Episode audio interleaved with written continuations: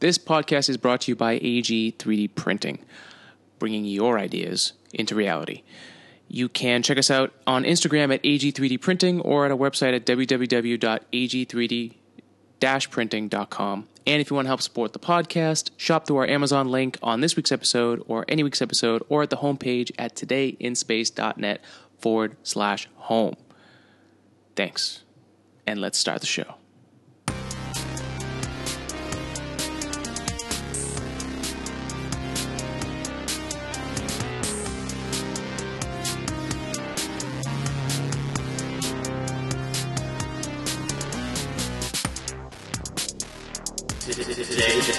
In space.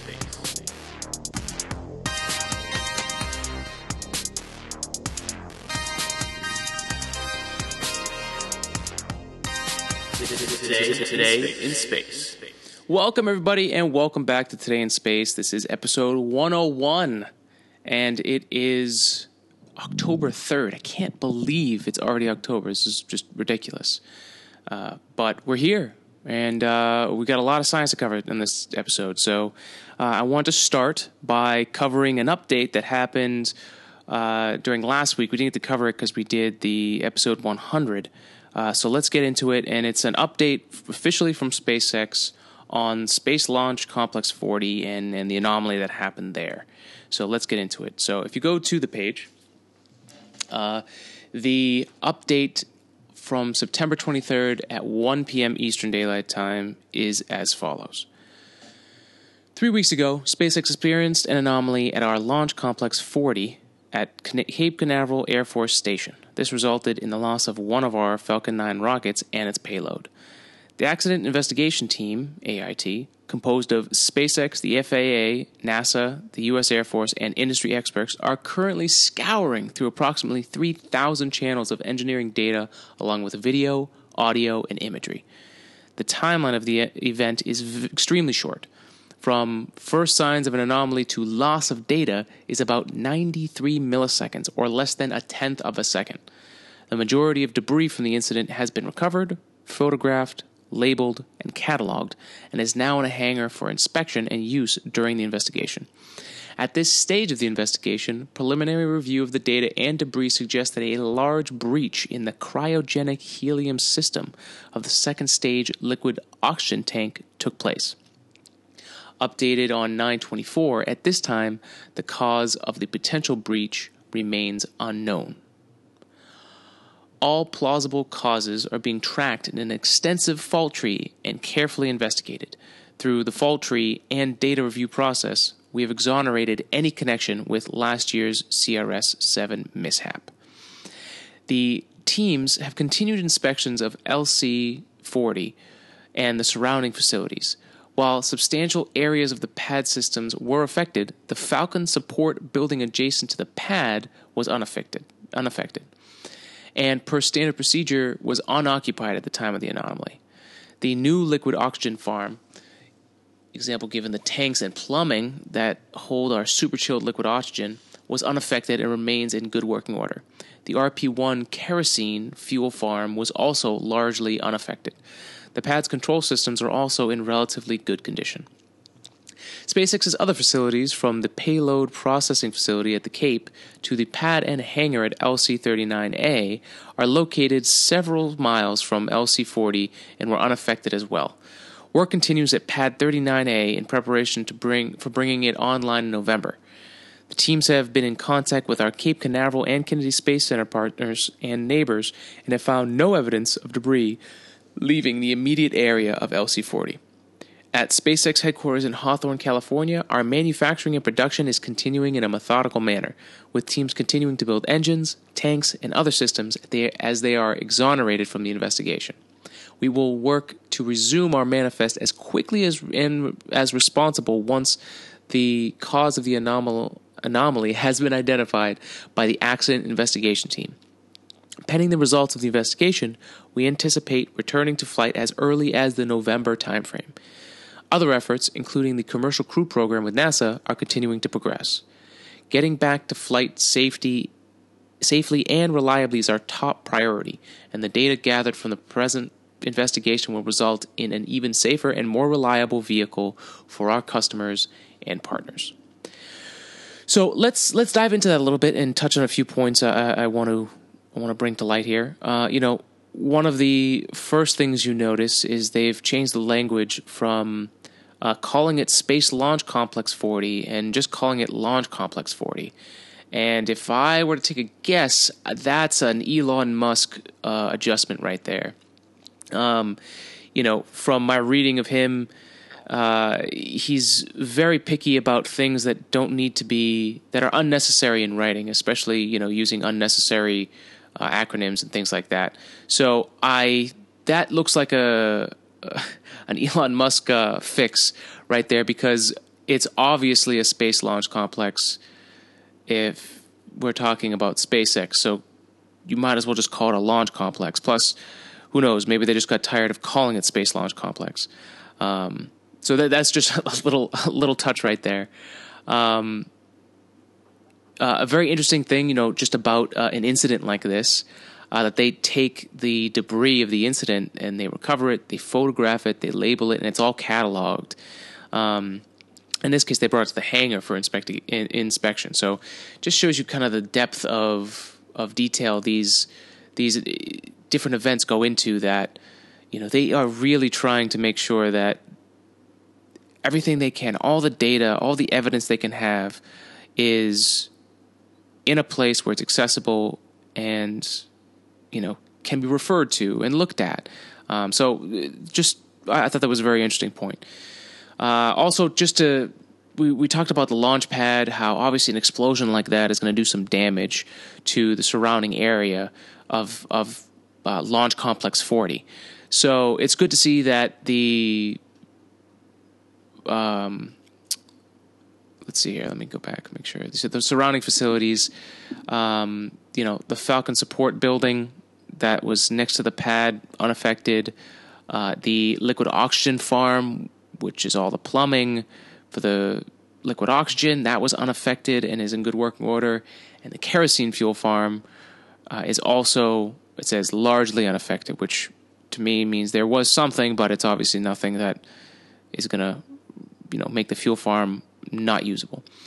Uh, and the control systems being in good condition is huge because I mean, that is a huge part of the the pad as a as a an entity, uh, and it shows you just how complex all these things are. You know, you, when you think a launch pad, I don't think a lot of us really think of a launch pad as a super complex thing, but it it seems like it's just as complex as the rocket. I mean, obviously a rocket's a little more complex, but um, you know, everything that's involved in this is is a very complicated thing. Just like having something broken on your cell phone, you know, one thing goes and you're pretty much your whole thing starts going down. So to you know, and how I mean is the space launch complex. Sorry, the launch complex.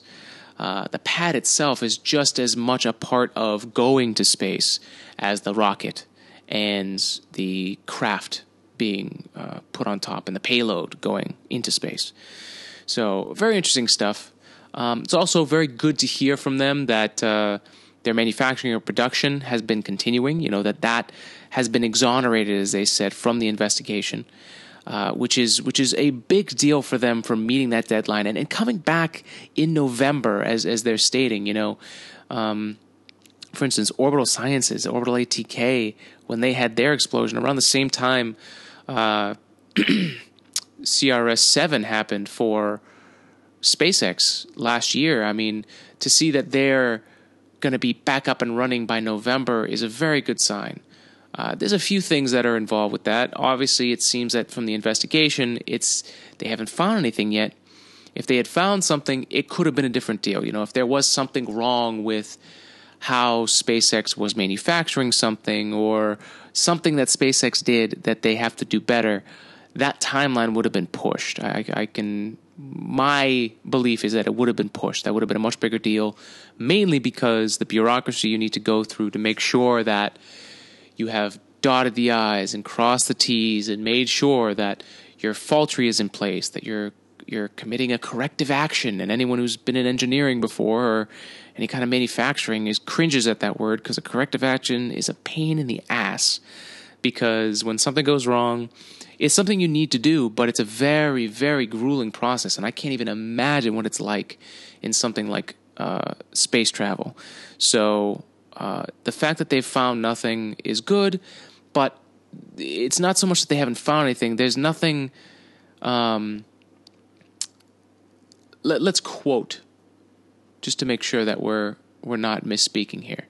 So from the updated portion of this update, uh, from this anomaly update, it says at this time the cause of the potential breach remains unknown and all plausible causes are being tracked in an extensive fault tree and carefully investigated.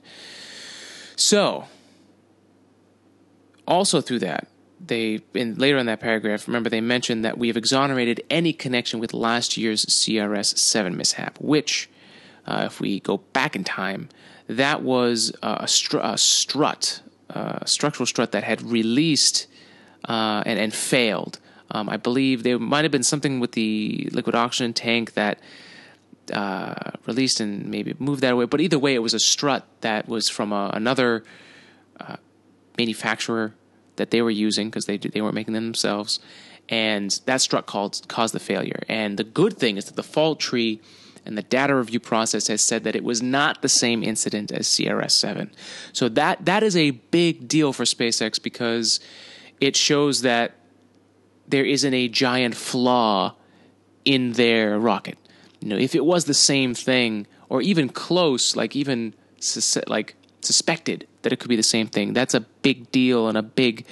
Um, it would be a huge step backwards for them because then the the trust and uh, the, trust in their system would be tarnished because then it's a systemic problem and now we have to question well, is it worth it for me to send my multi billion dollar, multi million dollar piece of equipment up with them if this thing keeps happening? So, uh, all really good things from this update. Obviously, I mean, we'll keep covering it here.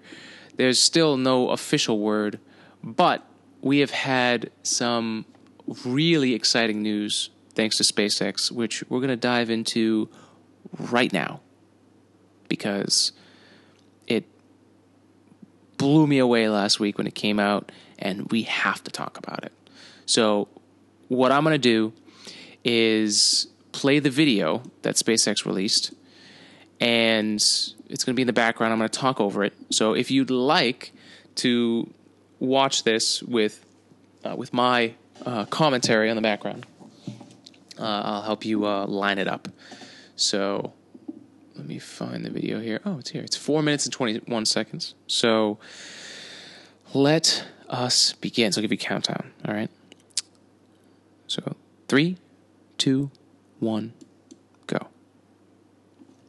All right. So you open up the video and you see a, a new, different rocket, silhouettes across a, a, darkening sky with lots of people walking across uh, to enter this new spaceship, and then you look at it, and this, there's this glass like quarter dome and lots of videos, and it's this is not the Dragon capsule. This is like the Dragon capsule shuttle look to it, and it's even a different uh, launch vehicle because as it zooms its way down, you actually see a shit load of thrusters, which is just unbelievable.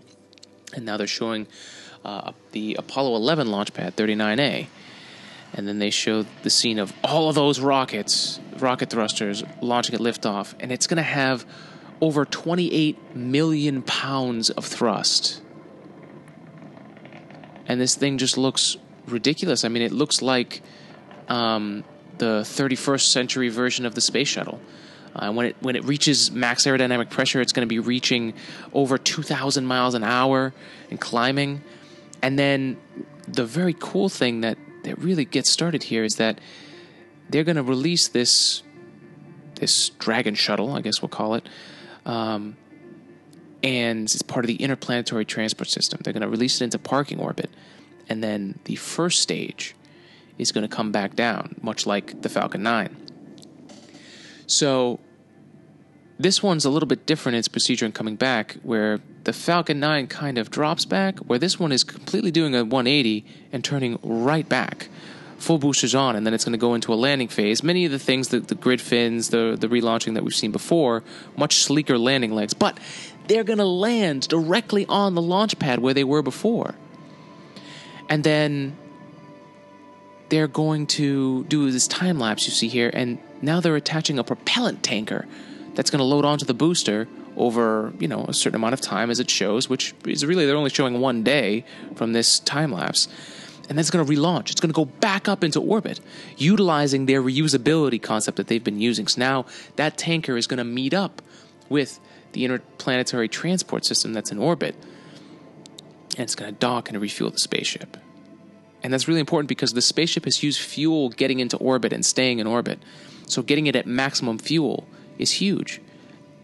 Then the tanker returns to Earth, and now the interplanetary transport system leaves for Mars. So, the reason that's very important is because the more fuel you have in space, the better. And and one of the tricks they're using to get past the fact that you have less fuel is to refuel in orbit, something we don't do right now. Uh, and then on the trip, they're going to be deploying solar arrays so that they have uh, more power to use because again, you only have what you bring with you. Uh, it's gonna pass the you know the image they're showing past the moon, two hundred forty thousand miles approximately, and it's just a great view. And in these wings, they kind of look like the sails of a ship. I mean, I think that's very iconic for what they're doing here. They're traveling the solar system. They're going to be coasting interplanetarily at over sixty-two thousand miles per hour. That's the coast. That's that's their coasting. And one of the great things is you see them as they're coming into Mars. You have this quarter dome that I was talking about, all these these windows. You're going to be able to watch as you're traveling through space, which is something we don't have. And and the transport system is going to come in like the like the um, the shuttle uh, on its belly, and then it but instead it's going to go vertically again to land on Mars once more. And then as they stated in the newest thing that came out when SpaceX was talking about is they're going to have 100 to 200 people going to Mars. And then they end this video with circling Mars with it changing and showing multiple parts of Mars with green and showing that we're going to terraform Mars. We're going to start making it a place where we can be I mean, this is it's it's so freaking unbelievable, and and I I. I love every. I, I, nerd out about SpaceX a lot on this podcast. If if you're a regular listener, and if you're new, this is only going to keep going because they just keep they keep giving us more and more to chew on here. So let's go through some of the major tweets that uh, I, I found when this first was released. I think it was it uh, September 25th. So, well, actually, let's go back. September 25th was the day that Elon Musk tweeted that the SpaceX propulsion was just achieved for the first time of the Raptor interplanetary transport engine, which not a lot of people have really heard about his interplanetary transport system. The best we had to go off off of online was a tweet that he had a little while back where he was talking about uh, he was joking that you know this is the um, I'm not quoting him here, but you know here's a little look into what the interplanetary transport system is going to be like, and it was that clip from the Lego Movie where uh, the space guy actually gets to build a spaceship. Um, because that's how fucking excited I am when I when I saw this. That's exactly what I was thinking. So it was perfect. So that so September 25th he released this image, um, and it's just an image of this Raptor engine. I mean, they come up with the best fucking names. I mean, we we've uh, we're finally reaching a stage where someone with some some style and some class. You know, we we had that with the with the with the iPhone with Steve Jobs, the iPhone, we had that where it finally became a sleek thing, you know. I mean, we had the Razr Motorola phone, but still cell phones were not like crazy important. I remember I grew up in that time like I was like 16. Yeah, you had a phone in high school, but you know nobody really. I, I mean, unless you you were out a lot and your parents wanted to make sure you had it, or you had enough money on your own to go get a cell phone, you didn't have one. It's not like today where everyone needs to have a cell phone. Um, and most of that is because they still weren't why do you need it? You know, there wasn't a, a, reason for it. And they made it something that was unique.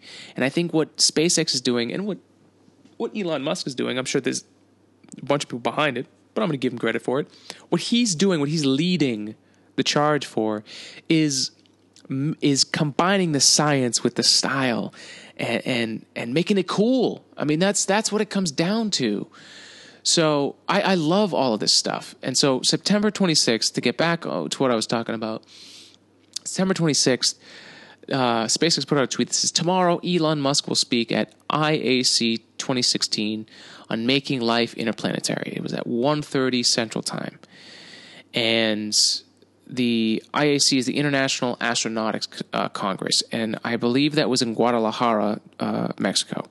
Uh, let me make sure I'm not uh, yes, it was Guadalajara, Mexico. So he went down there. There is an hour long uh, presentation that I have not had the chance yet to go through, and I'll, I'll touch more on it uh, next episode. I'll do more of a coverage, but just some of the things to touch on here. Um, so in their presentation, Elon was talking about the funding on how to get us to Mars, how to make human life interplanetary. And one of the slides was their funding for that. And on that list was steel underpants, check. Launch satellites, check. Send cargo and astronauts to the ISS, check. Kickstarter, check. And profit. So I don't know what steel underpants are. I'm very interested to to see where that came from. Um, uh, I I don't know. Maybe uh, no. Oh, he stole the underpants. Oh, I'm reading it like they were steel, like they were metal. No, he stole underpants. Okay, all right, all right. That's fair enough. Um, I don't know where they went to. I must have missed it in the. Oh, we'll, we'll, we'll, we'll, wait till next episode to find out what's going on with the underpants stealing here, the theft of underpants. But um, more importantly than that, uh, joking aside, uh, a quote from Elon Musk that I think explains a lot of the the trust that I have with his mission. And his quote is I don't have any further motivation to gain personal assets other than being able to help fund making human life interplanetary. So, whenever someone, especially a leader, I mean, we saw it with Steve Jobs, where, I mean, his goal was was pretty evident you know and, and you could tell that his life was behind it you know. Um, he had a mission. And elon musk saying this is defining his mission. I mean, he said it for a very long time, but it's he's re, he's rehashing it and he's not moving away from it. And it's that he truly believes, and from what his quote is saying, gaining personal assets, getting more money, making more money, becoming more of a billionaire, millionaire, whatever, is not important to him anymore the reason he's going to do that stuff is to make human life interplanetary. Because in his mind, the best thing we can do for humankind is to make sure that we're setting ourselves up to survive, which at the end of the day is is the the crux of of what life is, what we're doing here. I mean, we all get caught up in the day-to-day bullshit. and We all get caught up in some of the stupid things we deal with, especially in the modern world. I mean, if you're listening to this, you you live in a modern world. I mean, we get caught up in bullshit, you know. But at the end of the day, it's about surviving. You know, when you boil it down, nature, evolution, all those things, they're about survival. And one of the most biggest survival alarms that goes off when you realize that the planet is not the only thing out there. That there are things, there are situations that could happen, whether we're, we're struck by an asteroid or some other cosmic event happens. If we get hit with a solar flare and our atmosphere is diminished, we're done. That's it. Game over. You know? And as far as surviving as a species, being interplanetary is that ultimate insurance plan. You know, and and what he's saying there, what I hear him saying there is that he's committed to his goal. You know, you could take it in many other ways, but I hear it as he is committed to this goal. I mean, his actions have shown that. I mean, you don't go this far just to call it quits and go home. You know, and as someone who's a big picture lover, someone who loves seeing the big picture and, and, looking down the road and, and planning a goal to get to, this is some of the most exciting stuff that is happening right now in the world. You know, and there, and again, it's not you know, in this conversation of going to Mars and making life interplanetary, it's not a new concept. It's not something that's new or something that hasn't been done before.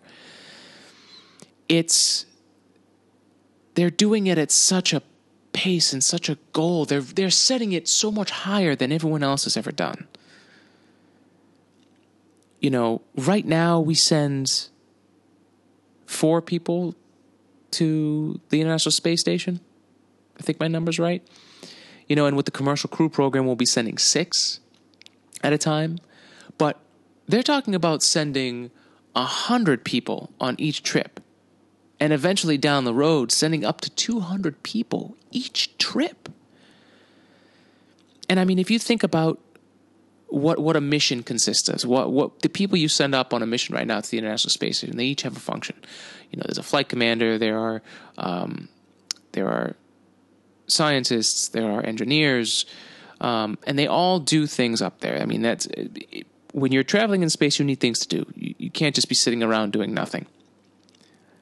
You know, you, you gotta be you gotta be moving. You gotta be getting things done.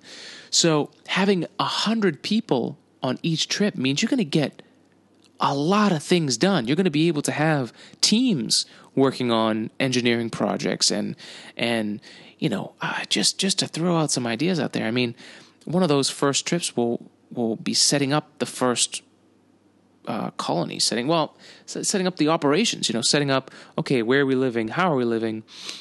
We need all the systems in place. We need um, to start figuring out all those things. I'm sure there'll be some behavioral studies.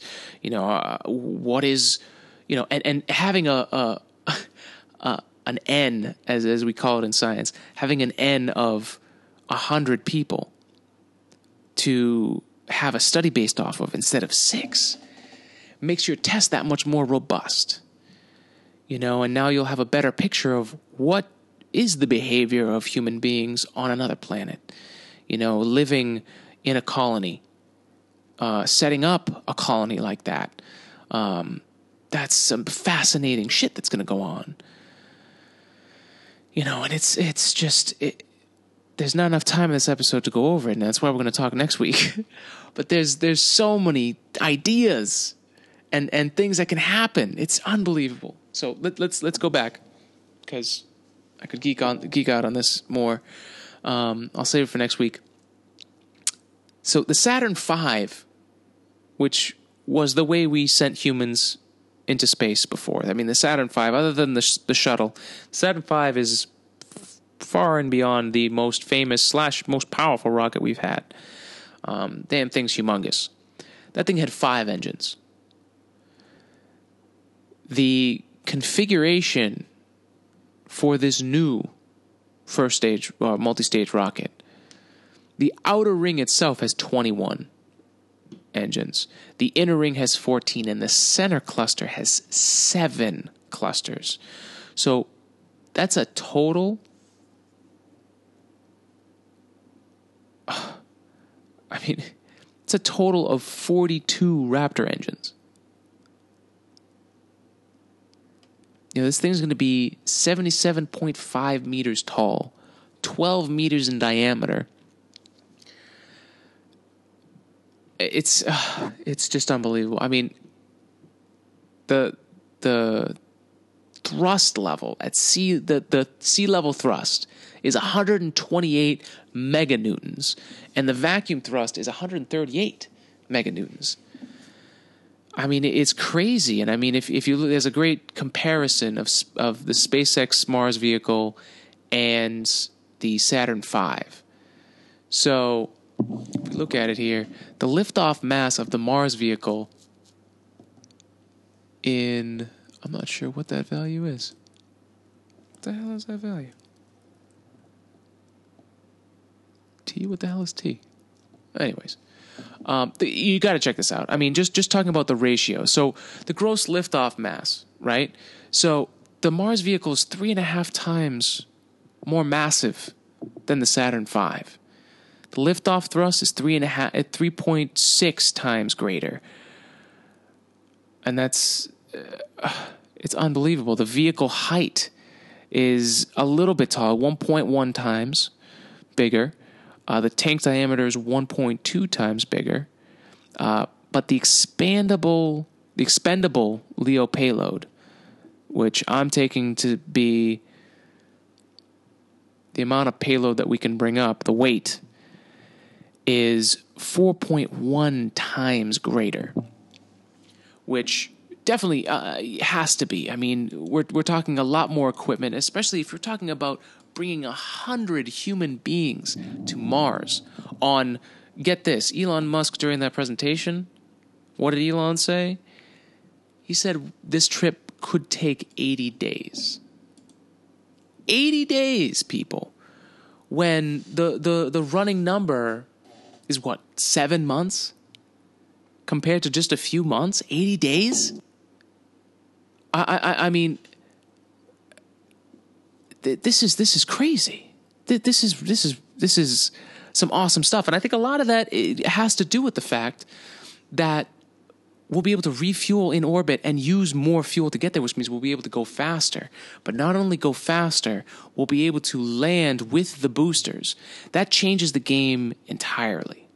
You know, thinking about it from the physics aspect of it, right? If you know you want to get there faster you're going to have to go faster right? But that means you're going to have to slow down more.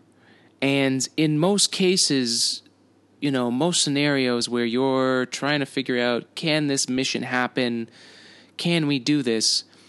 Like like we've talked about before the importance of understanding how much fuel you have. And landing the vehicle that you're that you're traveling with has not really been a thing ever. You know, other than uh, other than the space shuttle, I can't think of one that brought humans. Right? So, I mean, I mean, you know, the way Curiosity landed on Mars was with the the the hobgoblin esque lander. You know, it, it had a uh, a glider that that basically did the same idea, an assisted landing where it, it launched boosters to try and land, and then descended the rover with basically a crane elevator down and released it on the ground safely. You know, I, that was probably the first time it's the first time I had ever seen anything like that. And it changed the whole paradigm of, for me, of what going to another planet and what space travel possibilities are out there. So when I saw that SpaceX was trying to use that same idea, it just makes all the sense to me. And it, it all I can think of is why aren't we trying to do this more? You can also argue why haven't we done this before? And there are a, a ton of reasons why. And I think the logical way to think about it is you have to look at what the people doing these missions before had to consider. You know, we're lucky now to have a private industry like this, a private space industry that they're allowed to innovate and create and drive the way the space industry is done of their own accord and what they want to do. Um, obviously, people still, you know, have to listen to somebody. It's not like everyone's just doing their own thing, but in the history of space travel, it is a government agency run program. So you're you're stuck between a rock and a hard place because you have your funding, but you got your funding based on an idea you had to sell. And sometimes based on an idea that you had to make possible. Based on what has been done before, because there is high risk, and you know government programs are not really known for thinking outside the box. They're very, this is what's happened before, so we're going to do that because we know it works. And that's that's been the aerospace the the space industry's motto for a very long time. You know, you'll hear the phrase flight proven hardware or flight proven software, you know, those kind of things. I don't think software matters. Uh, but flight proven hardware. So the whole idea is if it's flown in space before and we know how it works, we're going to use it. I don't want to use anything else because I don't know how it works. And it's a valid it's a valid thought when you're constricted to um, a budget and basically like they've had plenty of great ideas but a lot of great ideas have fallen because they couldn't get the funding or because they lost to something else that won the funding because people had more confidence in it happening. So there's a lot of that in, in the way we've done the space industry before. But the beauty and and and the wonder of what SpaceX has been doing, and Blue Origins is behind them, and there's plenty of other aerospace companies, but no one's been able to do it like they have at the pace that they're doing it. And it's wonderful because they've already broken the paradigm of reusability is impossible. Well, it's not impossible. Now we're talking about is is reusability feasible? Now we're changing. Now it's oh, oh okay. So we've already figured out that we can land rockets, which is arguably the biggest hurdle to get over for reusability, right? Landing the, the rocket, right? And we're going to see sometime soon uh, with the uh, with one of the the launches because they already sold it um, the first reusable rocket to fly. Can it perform? You know, is this going to work? You know, and basically, this is like if the space shuttle was created by a private company and everyone else was saying, I don't know. It just, I, I don't know if it's going to happen, you know? Um, but maybe that's not a that's maybe that's not a great example. I mean, the space shuttle so here's here's the fundamental difference between what SpaceX is doing and what NASA has always done, and the other space agencies like Roscosmos and and all of them. NASA has always has been building essentially Ferraris every time that they launch something. You know, they they build one spectacular super car of a, a, you know of a spaceship or a satellite or anything like that but they build one so what SpaceX is doing is building a lot of Hondas and I don't, want that to make it seem like it's any less important than a Ferrari because it's still a car. You know, it's still a rocket bringing people to space. Does it matter if it's a Lamborghini? No, it doesn't. I mean, yeah, would everyone like a Lamborghini? Yeah, but we're not talking about, you know, a pleasure drive here. We're talking about making space something that's uh, available to everybody. And what they're doing is is achieving that is is making all this possible. Um, and it's it's not it's not downstepping what NASA's done at all. Just it's a different approach, you know, building that one big thing and having a large enough budget to to make sure that that one project can succeed, and then you know figuring out how to make that one project work is a lot more manageable with a limited budget.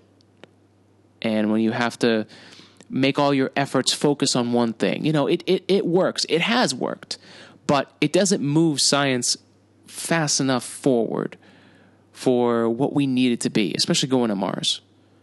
So I love everything about this interplanetary system, transport system. I think it's incredible. And we're going to talk way more about it, and I'm going to give you way more info about it next week. And take a look at that video and just wait until you start feeling the chills and like when that window opens and they look at Mars, picture yourself there. Picture what would you do? What would be one of the first things you would even think, say, when you saw that? I mean, the more they do this, the more I even consider going into space. I mean, it's it's wild. And the idea of Mars is getting closer and closer every day.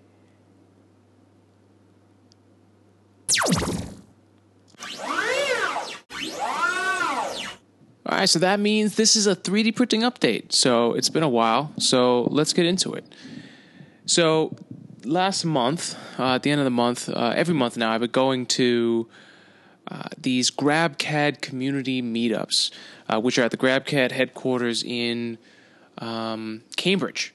So uh, it's very cool. Meet new and interesting people every time. People who are involved in 3D printing in some form or fashion, and and every month uh, there's a different uh, there's a different topic. So this month was 3D printing in education. So it was very cool. There were multiple speakers um, and they were both from uh, universities, colleges. So they were talking about how they were using 3D printing in education. And uh, they both kind of brought some very interesting tips and tricks that they use too, which was very, very cool. Um, the the first one, um, uh, Elaine from Harvard, she was talking about that she works with you know three different uh, schools, and uh, one one of the things I found very interesting is that they, they use lean in their lab, which lean, of course, is is the uh, the act of eliminating waste and making things easier and more efficient, and so you're not getting in your way as much. I mean, that's that's about as simple as I can make it. Um, but it's basically just getting better all the time, improving, you know, eliminating waste and getting better all the time. So um, they they've been using 3D printing to help them do that. You know, making uh, custom uh, holders for some of their manufacturing parts and literally they can label them and make them the right size for all the parts they have so that the students know that's where it goes you know and uh, that's one of the one of the struggles they said they were dealing with is uh, definitely the fact that uh, students are messy just by nature. I was one not too long ago. I, I can attest to that. Um, and uh, you know, it's because they I don't know for whatever reason just don't care. It's not ours. I guess. Yeah, I guess maybe that's what it is. Either way, um, by by creating things, you know, point of view storage, really custom things that you can't buy anywhere else, or would be super super expensive to, they can pr- print it for themselves and, and have their own stuff, which is very cool. But it doesn't just stop there. I mean, they had custom labs. There was a a laser setup that they built custom for that project. Uh, there was a material science. That, that was the same one. The material science they were doing diffraction. Um, so they had they built these custom setups with 3D printing for these projects that uh, would have cost them an arm and a leg. Uh, so they were able to get these scientific projects off the ground faster and basically cheaper than you'd be able to ever. And another big thing was, you know, these big, they would have these big giant projects, or they so they would seem, um, that would take up a huge amount of space, and then they'd only get used once. So then, then what are you going to do with it? It's just sitting there. It's just a giant waste of space. Where with 3D printing and customizing these projects, they can scale these things down so that basically all the components uh, work on you know one of their setups, and then everything gets put away, and it's like in a shoebox basically. You know, and they put that away, and they can pull it out when they need it. You know, just just crazy stuff like that, um, making things better. Um, there was some vibrational and damping mechanical systems they did that, that were helped with 3D printing. Um, they also uh, there was a multivariable calculus professor that needed some help with paraboloids and topography and stuff like that. And so uh, they were able. They basically what they were doing was making 3D representations of these multivariable calculus uh, methods and theories so that the students were able to see and the, the teacher was able to show the different parts of you know um, these 3d uh, mathematical equations so that it's it's much easier to represent and show. And I, I know as a student who who excels better with visual learning in multivariable cal- calculus. I mean, any visualization help is huge to help you understand. And for someone who's also a kinesthetic learner, someone who learns with their hands, uh, being able to hold those things and look at them and move them around and, and physically touch them would have been huge. So I think everything that uh, Lane was doing at uh, Harvard is is awesome. Uh, shout out! It was real fun talking to you. Uh, and I found out during the presentation uh, she's a she's a we're fellow alumni, so that was really cool to know. Um, another big thing she was stressing is that you know educational tools and things like these multivariable calculus examples and educational examples in general uh, they're definitely needed you know there's not really a lot of these libraries out there where educational institutions or just teachers in general who who are being proactive and going after looking for these things can actually find these models to then uh, be able to teach them with so uh, it was it was cool with GrabCAD being there, being a software uh, company themselves, uh, they're working on one as well. But it was very interesting to see that, that that's not really out there yet. I mean, 3D printing it is a young industry, um, and it's moving forward in many different directions. And it'll be interesting to see um, if more people start providing more educational tools. Uh, I'm actually working on a project right now, um, getting uh, involved in helping some uh, educators with 3D printing right now. So uh, we'll be talking more about that when when the uh, the project finally services.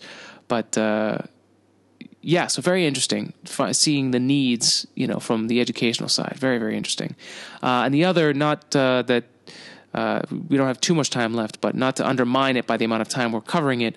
But there was another professor um, from MIT, Tasker, who uh, deals with 550 mechanical engineering students um, and you know works on prototyping and testing and analysis and, and ideation. Uh, and it's, it's actually part of their whole iteration. It's how they're uh, it's you know going through this circular motion of prototyping, testing, analysis, ideation, you know, constantly going through that and, and making things better, which is, you know, what I do a lot of with 3D printing. That is at the core of what you're able to do with 3D printing.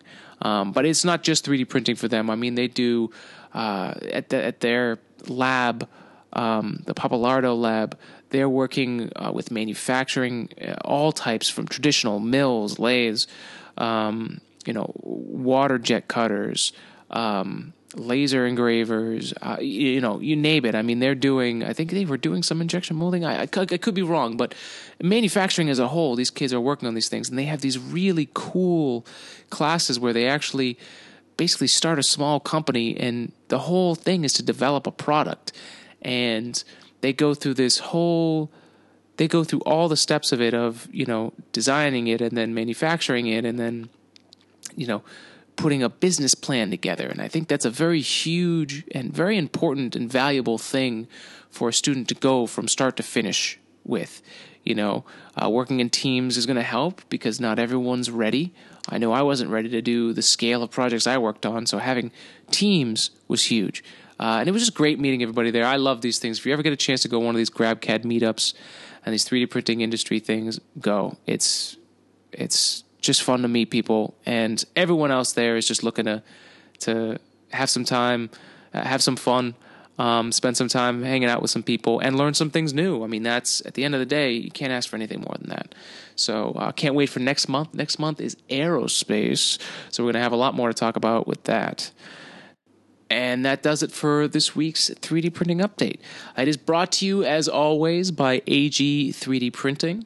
Uh, check us out at AG3D Printing on Instagram or www.ag3d-printing.com.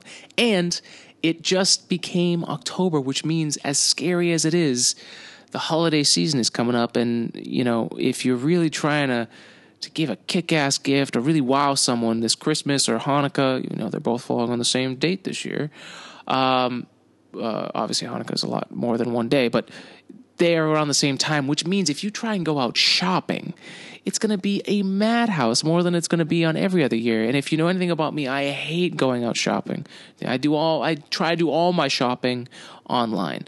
But sometimes with online shopping, you can't find what you're really looking for to to give that special someone for the holidays. So um, this year, think about a 3D printed gift. I mean, I can tell you from all the 3D printing projects we've been doing here with AG3D just the fact that it's 3D printed is it it's it adds a level of wow and and, and awe to to the gift. And it's customized to you know for a specific project. It is a one of a kind you know and uh it just it's just an extra special gift. So for right now up, up until october 16th if you want to be proactive if you want to be on top of your shit and your game contact me uh, at on Twitter, Facebook, or at ag3d.engineering at gmail.com and mention the code word December and I'll give you 10% off your gift for this Christmas. Be early because once my lineup, once my schedule fills up with Christmas and Hanukkah projects, it's all over. I won't be able to fit anyone else in. So make sure you do it early and get it done as quick as possible. And you get 10% off. It doesn't get any better than that. So, uh, make sure you check that out. And that does it for this week. You know, thank you for listening, everybody. I really appreciate it. Uh, don't forget, go out there, be yourself unapologetically. Go out there, do what you do, and spread love and spread science, people. You're the one that can make your future bright and amazing. So go out there and do it, all right, folks? Love you guys. Thank you, and I'll talk to you next week. Bye.